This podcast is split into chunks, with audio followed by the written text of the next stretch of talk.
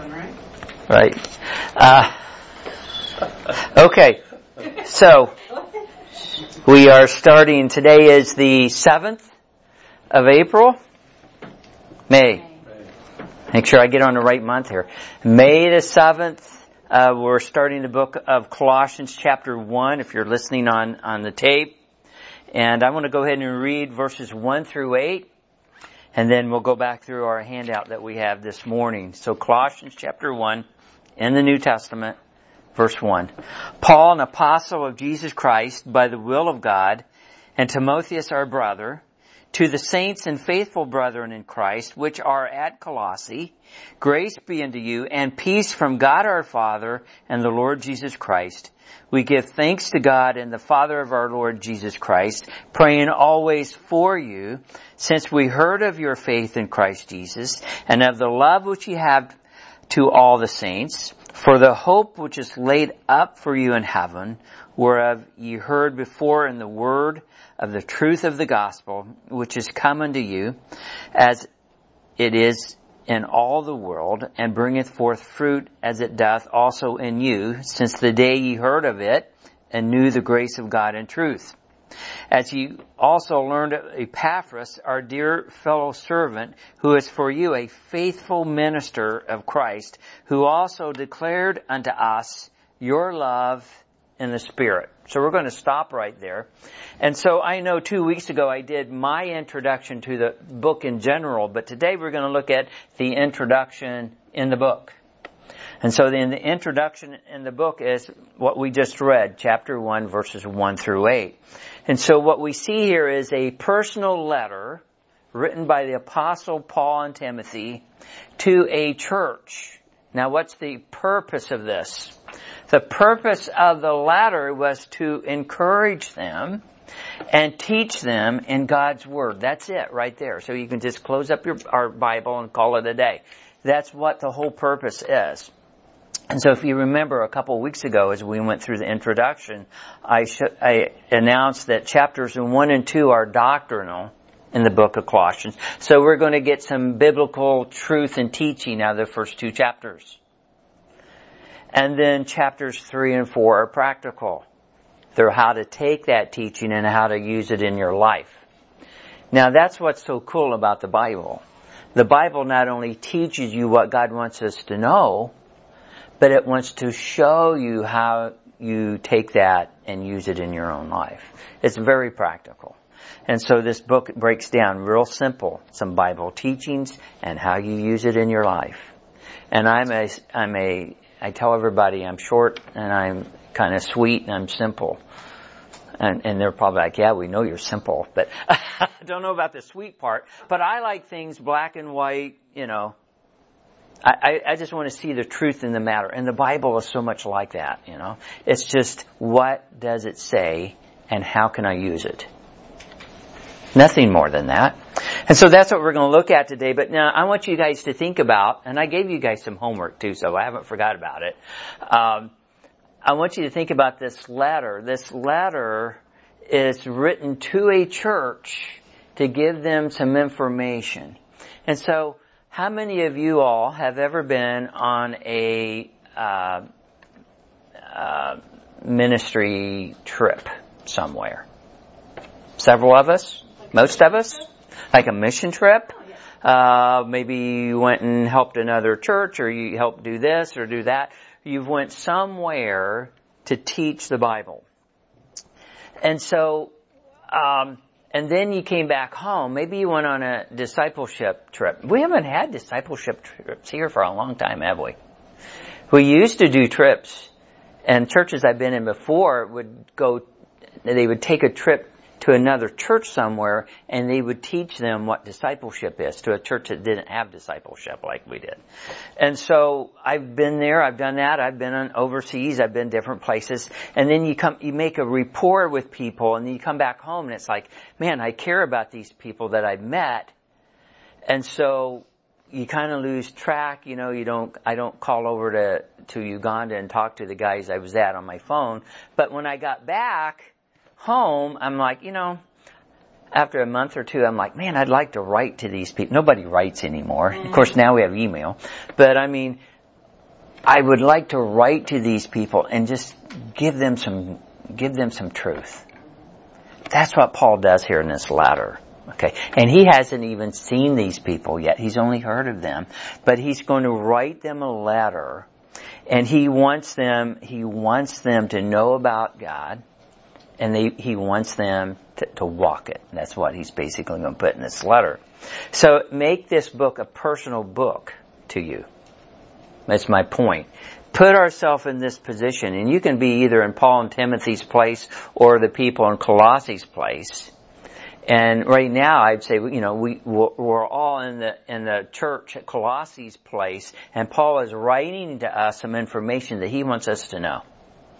He wants us to know it, and then he wants us to use it in our life. And then when we get that down, then we kind of think, wow, so this book is a personal book written to us. We are a New Testament church. Paul's given us some writings. In every one of Paul's New Testament churches, you will find that he gives them some information that they need so they can live their life for Christ. And so in the book of Colossians, he's going to lay some things out that this church needs. And this church is very close to the church at Laodicea. 5 times the book of Laodicea is mentioned in this book. And so we know we live in the Laodicean church period. So the truth that we find in this book of Colossians is going to hit us right between the eyes. So that's one reason I wanted to study this book, because it's very important to where we are in church history. It's very important to the church. And since I know we are all in the church and we're all very close to the rapture, this book is going to be very practical.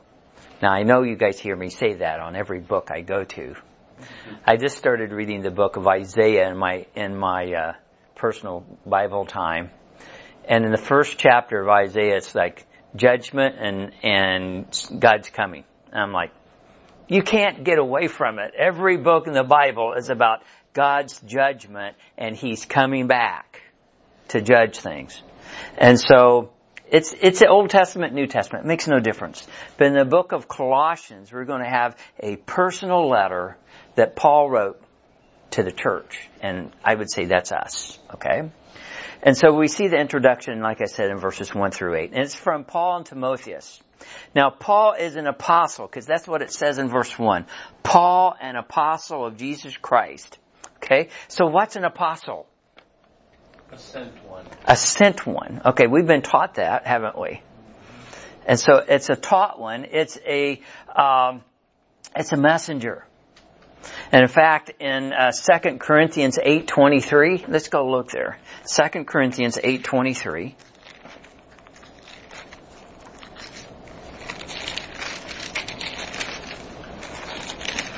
Says this: whether any do inquire of Titus, he is my partner and fellow helper concerning you, or our brethren be inquired of, they are the, what's it say?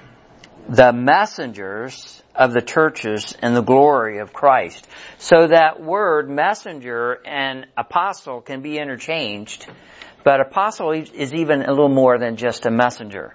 Okay, so we have a few lines here. So the word messenger I just read in 2 Corinthians 8:23 is the same root word as apostle. Okay, and so an apostle is a sent one, like Roger said, one sent forth and commissioned by Christ specifically. So now I'm going to get back to the nitty gritty. Okay, it's kind of hard to just nail this down 100%. So we know that an apostle is a sent one, is a messenger, but he's also commissioned by the Lord Jesus Christ himself. It is also one who is an eyewitness of Christ after the resurrection. And it is also one who is given the ability to do signs and wonders. So that really limits down what an apostle is, or who an apostle is. And so it really boils down to the 12 and Paul. Now, there are some ministers along this period with Paul that were given the ability to do signs and wonders, but they wasn't physically commissioned by Christ himself, so they quite don't fit the bill here. But an apostle is one sent forth, commissioned by Christ, and given the ability to do signs and wonders. So do we have any apostles today? No. You know, I hear people all the time go, well, this guy's an apostle in our church. Is he doing signs and wonders? If he is, let me give you some advice. Run. Because they are not biblical. I remember once this guy asked one of the pastors I was under, he says, do you believe in signs and wonders? He goes, yeah. But they're just not for today. And I never forgot that. And I'm like, they are biblical. Now, I know the guy was probably asking about today, but he's like, they had their time. Okay, same way with these apostles. They ran their course. Okay? And so, but Paul, let's see if he meets those requirements. Did he see Christ physically after the resurrection? Yes. He saw him on where? He saw him several places, but number one, on the road to Damascus, he physically saw him. He also, when he was in Jerusalem on that at the end of that third missionary trip, he had come back to Jerusalem, and the Lord appeared to him that night and told him, hey, even though you're in a pickle, you're going to get through this, okay? I don't know if he used the word pickle, but situation, whatever. But anyway, he saw the Lord Jesus Christ. Was he given the ability to do signs and wonders? Yeah. So he fits the bill, along with the 12 apostles, okay? And so Paul's an apostle, and he says, by the will of God. Now, I'm hoping everyone in here has been through Discipleship 1, because in Discipleship 1, we have a lesson about the will of God, right? And so God's will and God's plan for your life is a little different, but let me give you a few verses that go along with Paul here. Number one, go back to the book of Acts, because again, I know you guys are from Missouri, and I have to show you this. Okay, Acts chapter 9 and verse 15. In fact, let's just back it up to verse 13. I'm sorry, Paul, I had to do that. Then Ananias answered, Lord, I have heard by many of this man how much evil he hath done by the saints at Jerusalem. Now, this time Ananias is about to pee his pants because the Lord's sending him to Paul. And he's like, you sure? He's doing this. He's like, Lord, are you talking to me? Are you sure? Are you talking to me? And Lord's like, yes, I'm talking to you. And verse 14 says, and here he hath authority from the chief priest to bind all that call on thy name. But the Lord said unto him, go thy way, for he is a chosen vessel unto me to bear my name before the Gentiles and kings and children of Israel. You know, God's will for Paul was, number one, to get saved.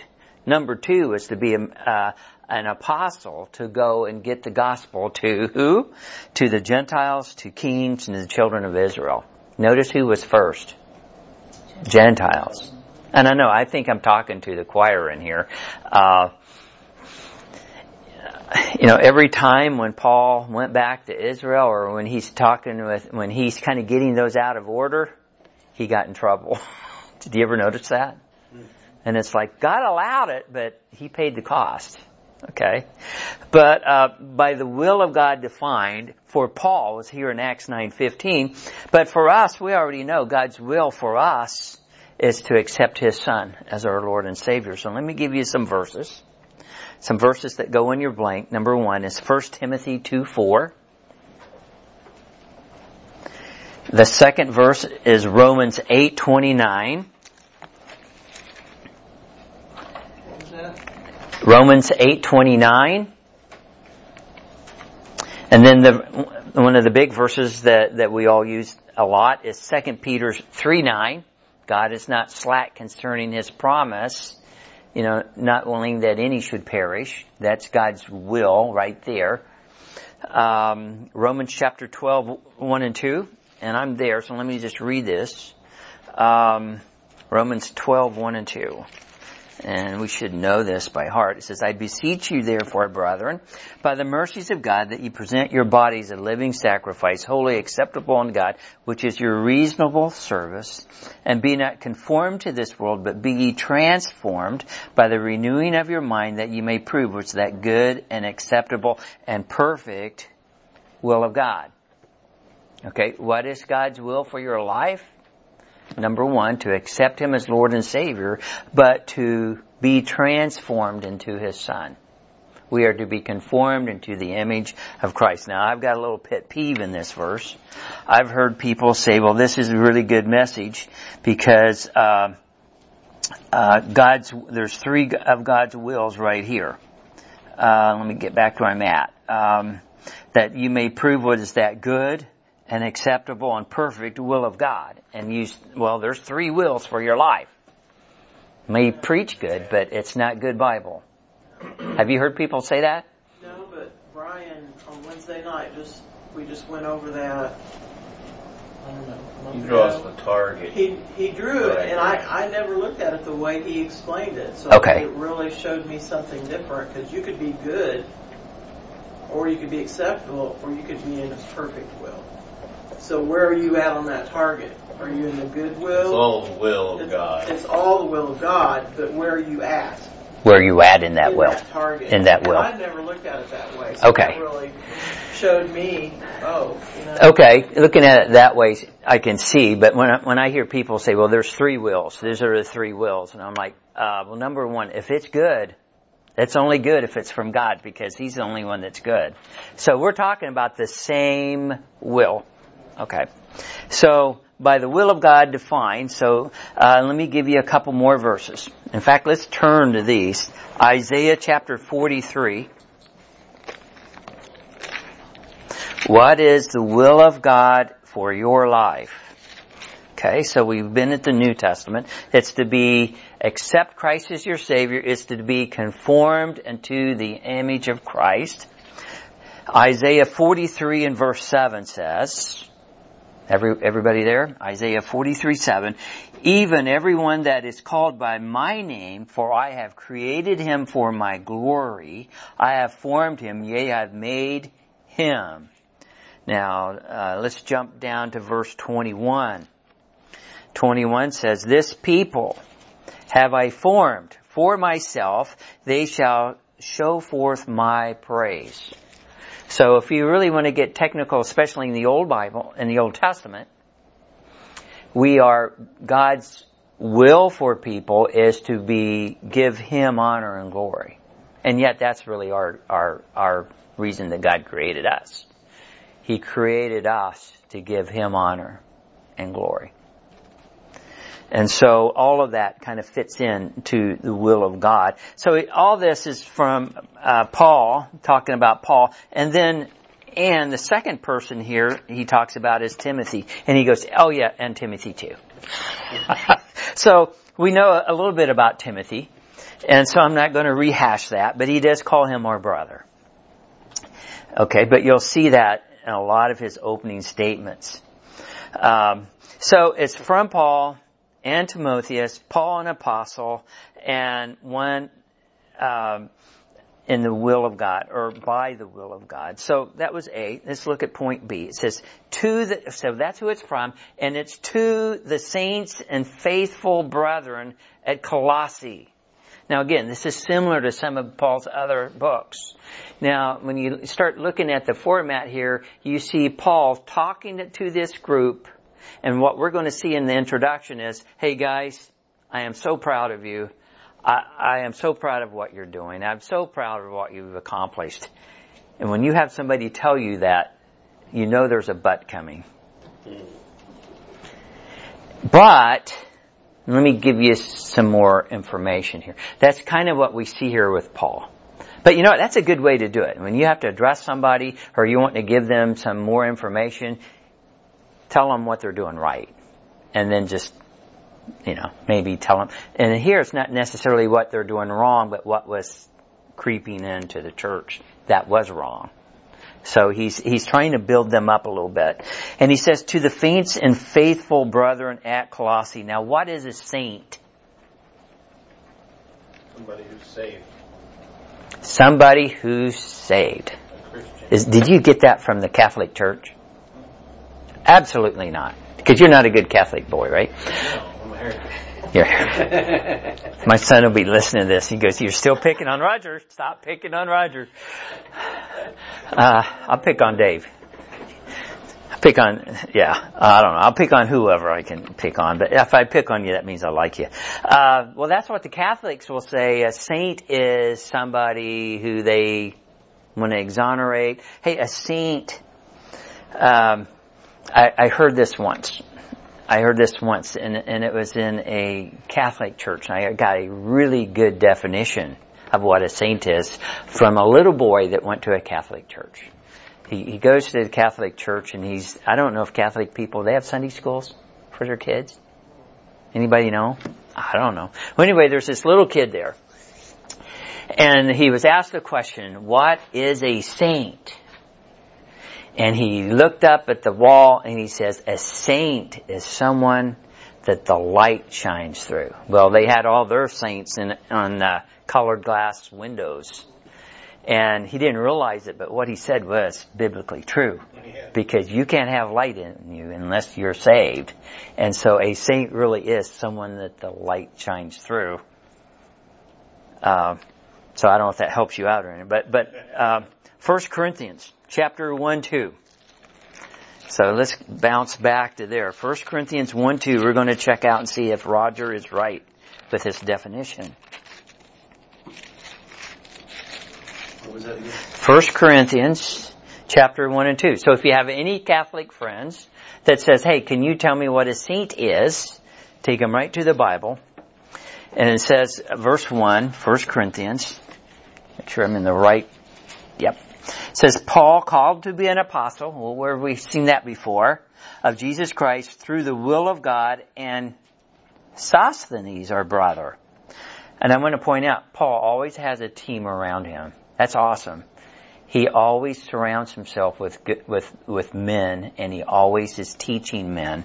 And I think Brian does a really good job with that here at our church, Pastor Brian.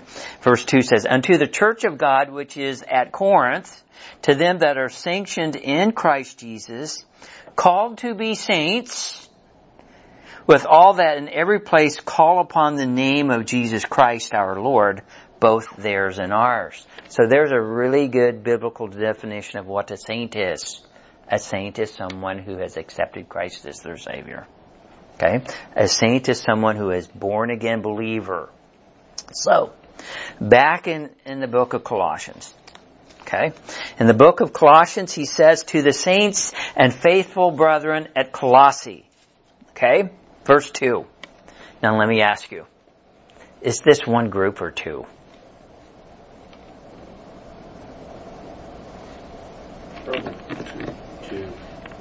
Why would you say two? Because there's people in the church who are not saved. Or faithful. That are faithful. Or faithful. That's kind of a sad statement.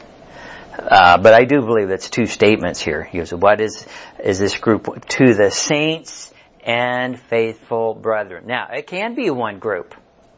But unfortunately, it can also be two groups. And I point that out because we want to make sure that we are both saved and faithful. It's not really sad. I mean, there should be lost people in your church. You just don't want them to stay lost. Okay, but again, I don't see any lost people in this statement. Okay. I mean, we're talking about saved people and faithful people. Not all saved people are faithful. How many people have we seen come through the doors of this that have professed Christ as their Savior, and yet they're just kind of out there now? But they're not faithful. Because it says saints and faithful brethren in Christ. Yeah, right. So both of these groups are in Christ. So, again, my mind just starts whirling because I got a weird brain, and I'm like, is this one group or two groups? And it depends on the person, I believe. You can be a saved person, but you can be faithful or unfaithful. And we all know that. And we can be that same way in our life. So it says, to the saints and faithful brethren at Colossae. So how did the Colossians, get in Christ. So we're talking about a group of people that Paul's never met. How did they even get saved? How did they even form a church? And the only thing we know is down in verse 7 that we read. It says, as you also learned of Epaphras, our dear fellow servant, who is for you a faithful minister of Christ. So apparently this guy Epaphras is the one that brought the gospel to the church, to Colossae, and probably even started the church there. Well, when they were sent out, when we studied earlier from Acts, how they all went out, and that's probably what... That's what we're assuming, that when Paul was in Ephesus and taught for 2 years, that Epaphras was one of those he was teaching, and they took the gospel back to the valley, the little river valley there of Laodicea, Colossae, and I think the other one was Hierapolis, if I remember right. So we know that, and it says that. So to the saints and faithful brethren, so we know what a saint is, we know they can be faithful or not, and we also know that they became saved, a church was started there. And it doesn't really 100% show it, but we believe it's from Epaphras, okay? And so let's look at some introductory remarks. He says, grace be unto you and peace, and you have a blank in your handout, from, goes in your blank, from God our Father and the Lord Jesus Christ. Now again, this statement's just loaded with things. We're going to look at it for a minute. Okay? So, we've got grace. What is a definition of grace? Does anybody have a good definition of grace?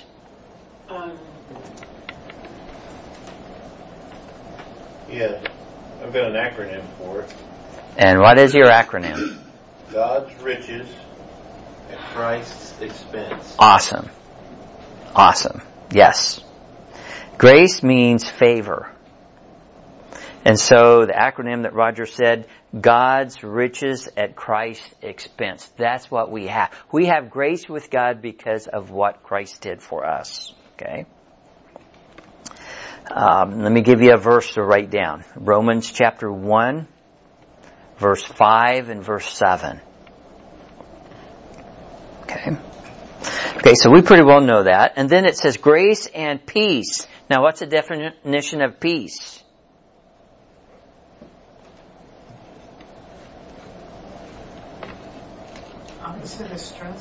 Jesus. Yes, I like both of those.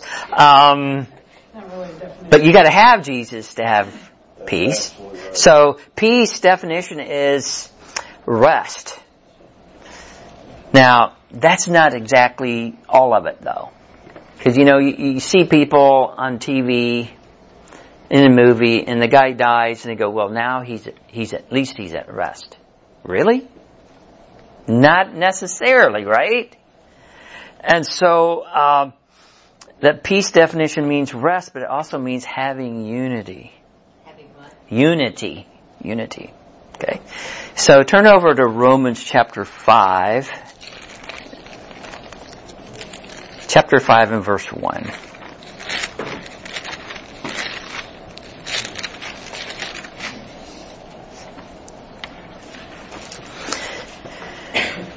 Says, Romans 5:1 says, therefore, being justified by faith, we have, what? Peace with God through our Lord Jesus Christ. You're not going to have peace in this life or afterlife without Christ.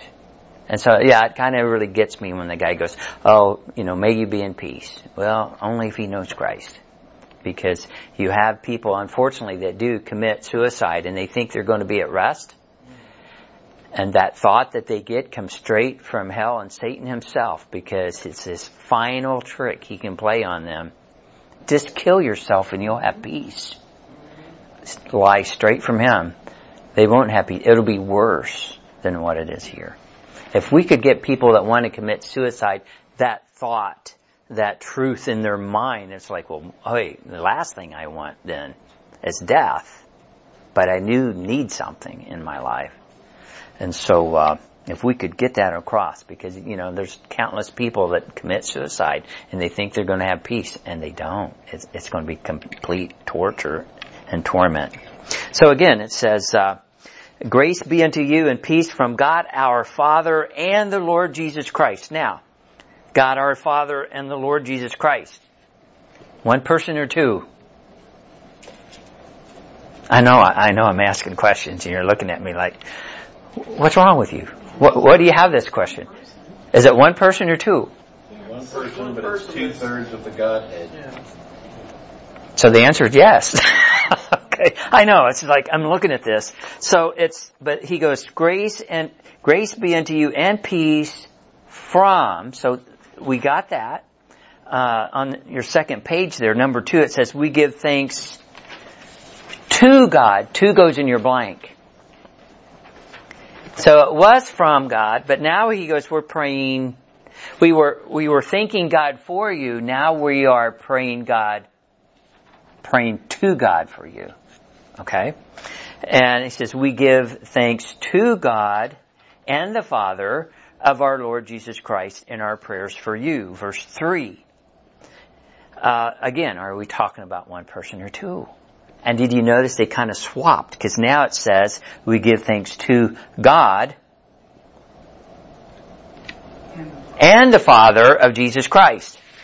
Before he says, grace be unto you and peace from God our Father and the Lord Jesus Christ.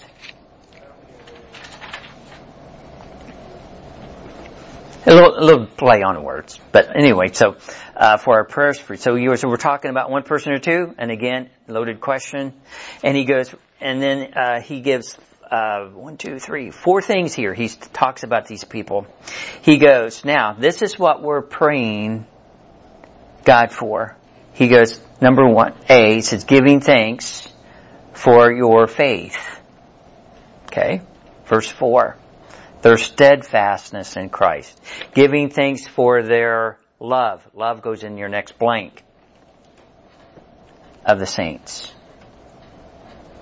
Giving thanks for their love of the saints specifically. So number 1, as a Christian, our first priority is the Lord, then it's it's our family, and then it's other Christians first before we go anywhere else. And so he goes, he's giving thanks for their love of the saints. And he's giving thanks for their hope. Now that's in verse 5 of Colossians. Chapter 1:5 says, for the hope which is laid up for you in heaven, whereof ye heard before in the word of the truth of the gospel. So he's building them up. He's basically saying, these are some things that we're praying for you, but these are things we're already seeing in you. We're seeing that you, your faith is steadfast in Christ. We're seeing that your love of the saints. And we're seeing and thanking God for your hope. Now, hope is, a biblical hope is a done deal.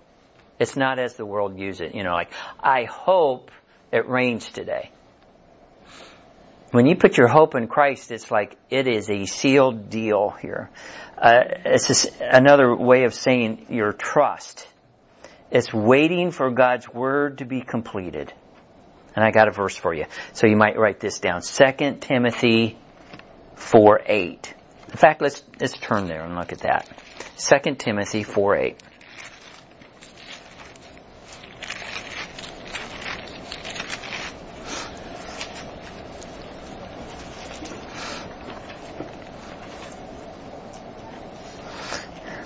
Says, back up to verse 7, Paul's speaking, he goes, I have fought a good fight, I have finished my course, I have kept the faith, kind of along the same line that he's talking about the church at Colossae, verse 8, henceforth there is laid up for me a crown of righteousness, which is the Lord, the righteous judge, who shall give me at that day, and not to me only, but unto all them also that love his appearing. So, he's giving thanks for their hope. He's giving thanks for their life, basically their life service to the Lord. And then the last thing on our list, he's giving thanks for their fruit. Because when you live your life for the Lord, you're going to have fruit there. Okay? All of these are in the past and present. That's what goes in your blank. All of these that we've seen are in the past and present tense that the church of Colossae is already doing. So that brings us up to what we're going to study next, is the meat of the book is what Paul wants to give this church. He goes, this is what you're doing everything great, but I have somewhat more to give you here. And we're going to see that coming up. So I know some of you guys, I gave you some homework to look at Colossians chapter 1 and just tell me or write down something that you see is very important, very specific that you may see in your life. Anybody? He told me we were just supposed to read Colossians. I thought we were supposed to read the whole book. Oh, that's good too. I may have said that too. Anybody else? Anybody actually do it? Well, I read it. The homework was, I think I did ask for people to read the book, read chapter 1, and write down something that you see in chapter 1 that is very important, or something that you saw. I had verse 10. Verse 10, what's... That the Lord wants us to walk worthy unto all pleasing, being fruitful in every good work and increasing in the knowledge of God. So it's kind of like He wants us to become like Him and walk worthy. Okay. We're going to see that next week. I was like in 9 when it was talking about being filled. And usually we hear being filled with the Spirit. But this is being filled with the knowledge of His will in all wisdom and spiritual understanding. And that, I don't know, that struck me differently. Okay. No, that's probably... you two ladies hit right on, what he's trying to expound in this book. Because he wants us to be filled with the knowledge of God, and he wants us to walk it. Again, our outline. Chapter 1 and 2 are teaching. Chapter 3 and 4 is, now this is how you do it. Okay? So, yeah, that's good. So when he's talking about the knowledge, is that the same as this? I mean, the Spirit's going to be the one that enlightens.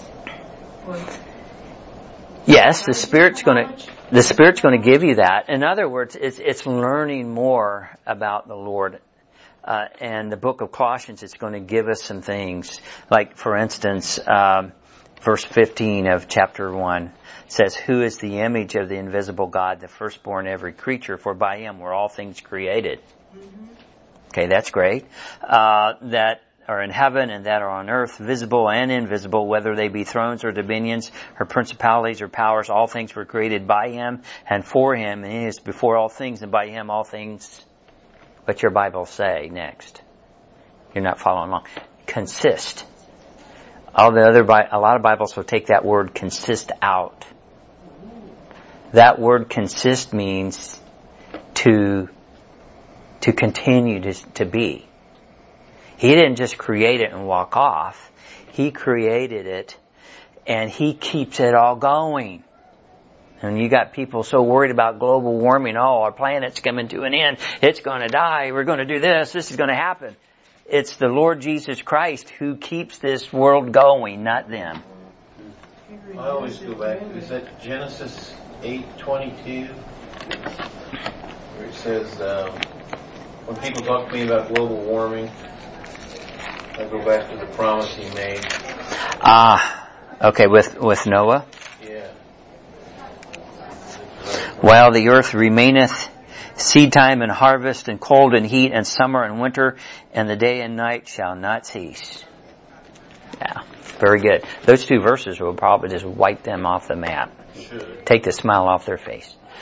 Or maybe put one on it. No, it's. What verse was that in Genesis? 8:22. Yeah. So that goes along with it. That's very good.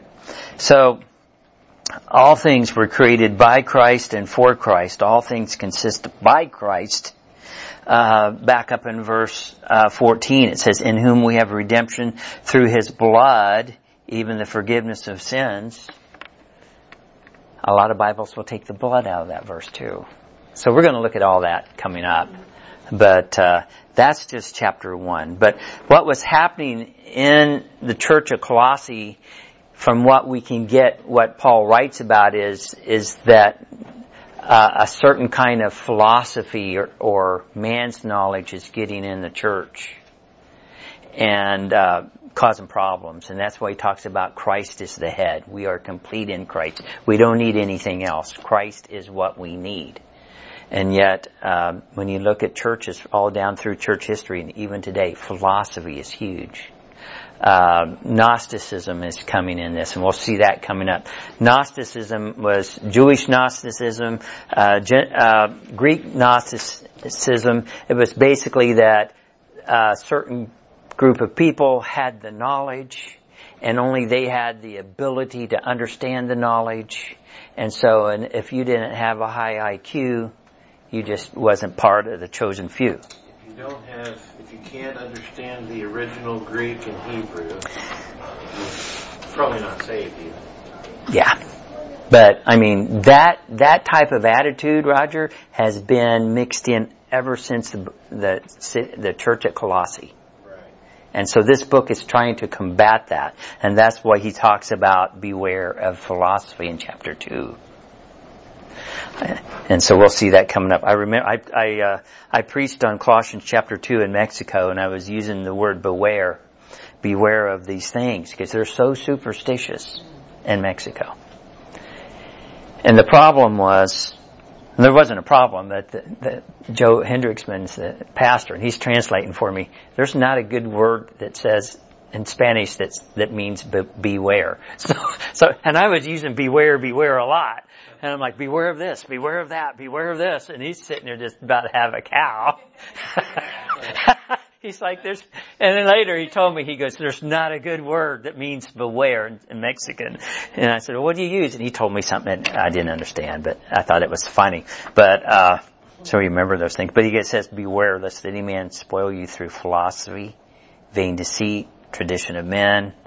All that he talks about in here. And that's the same thing that's going on in our world today.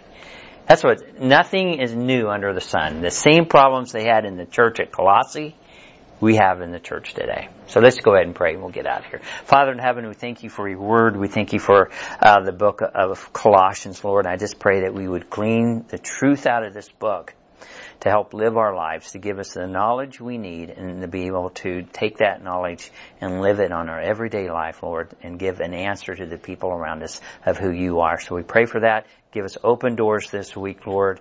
Give us the words to say. In Christ's name we pray. Amen.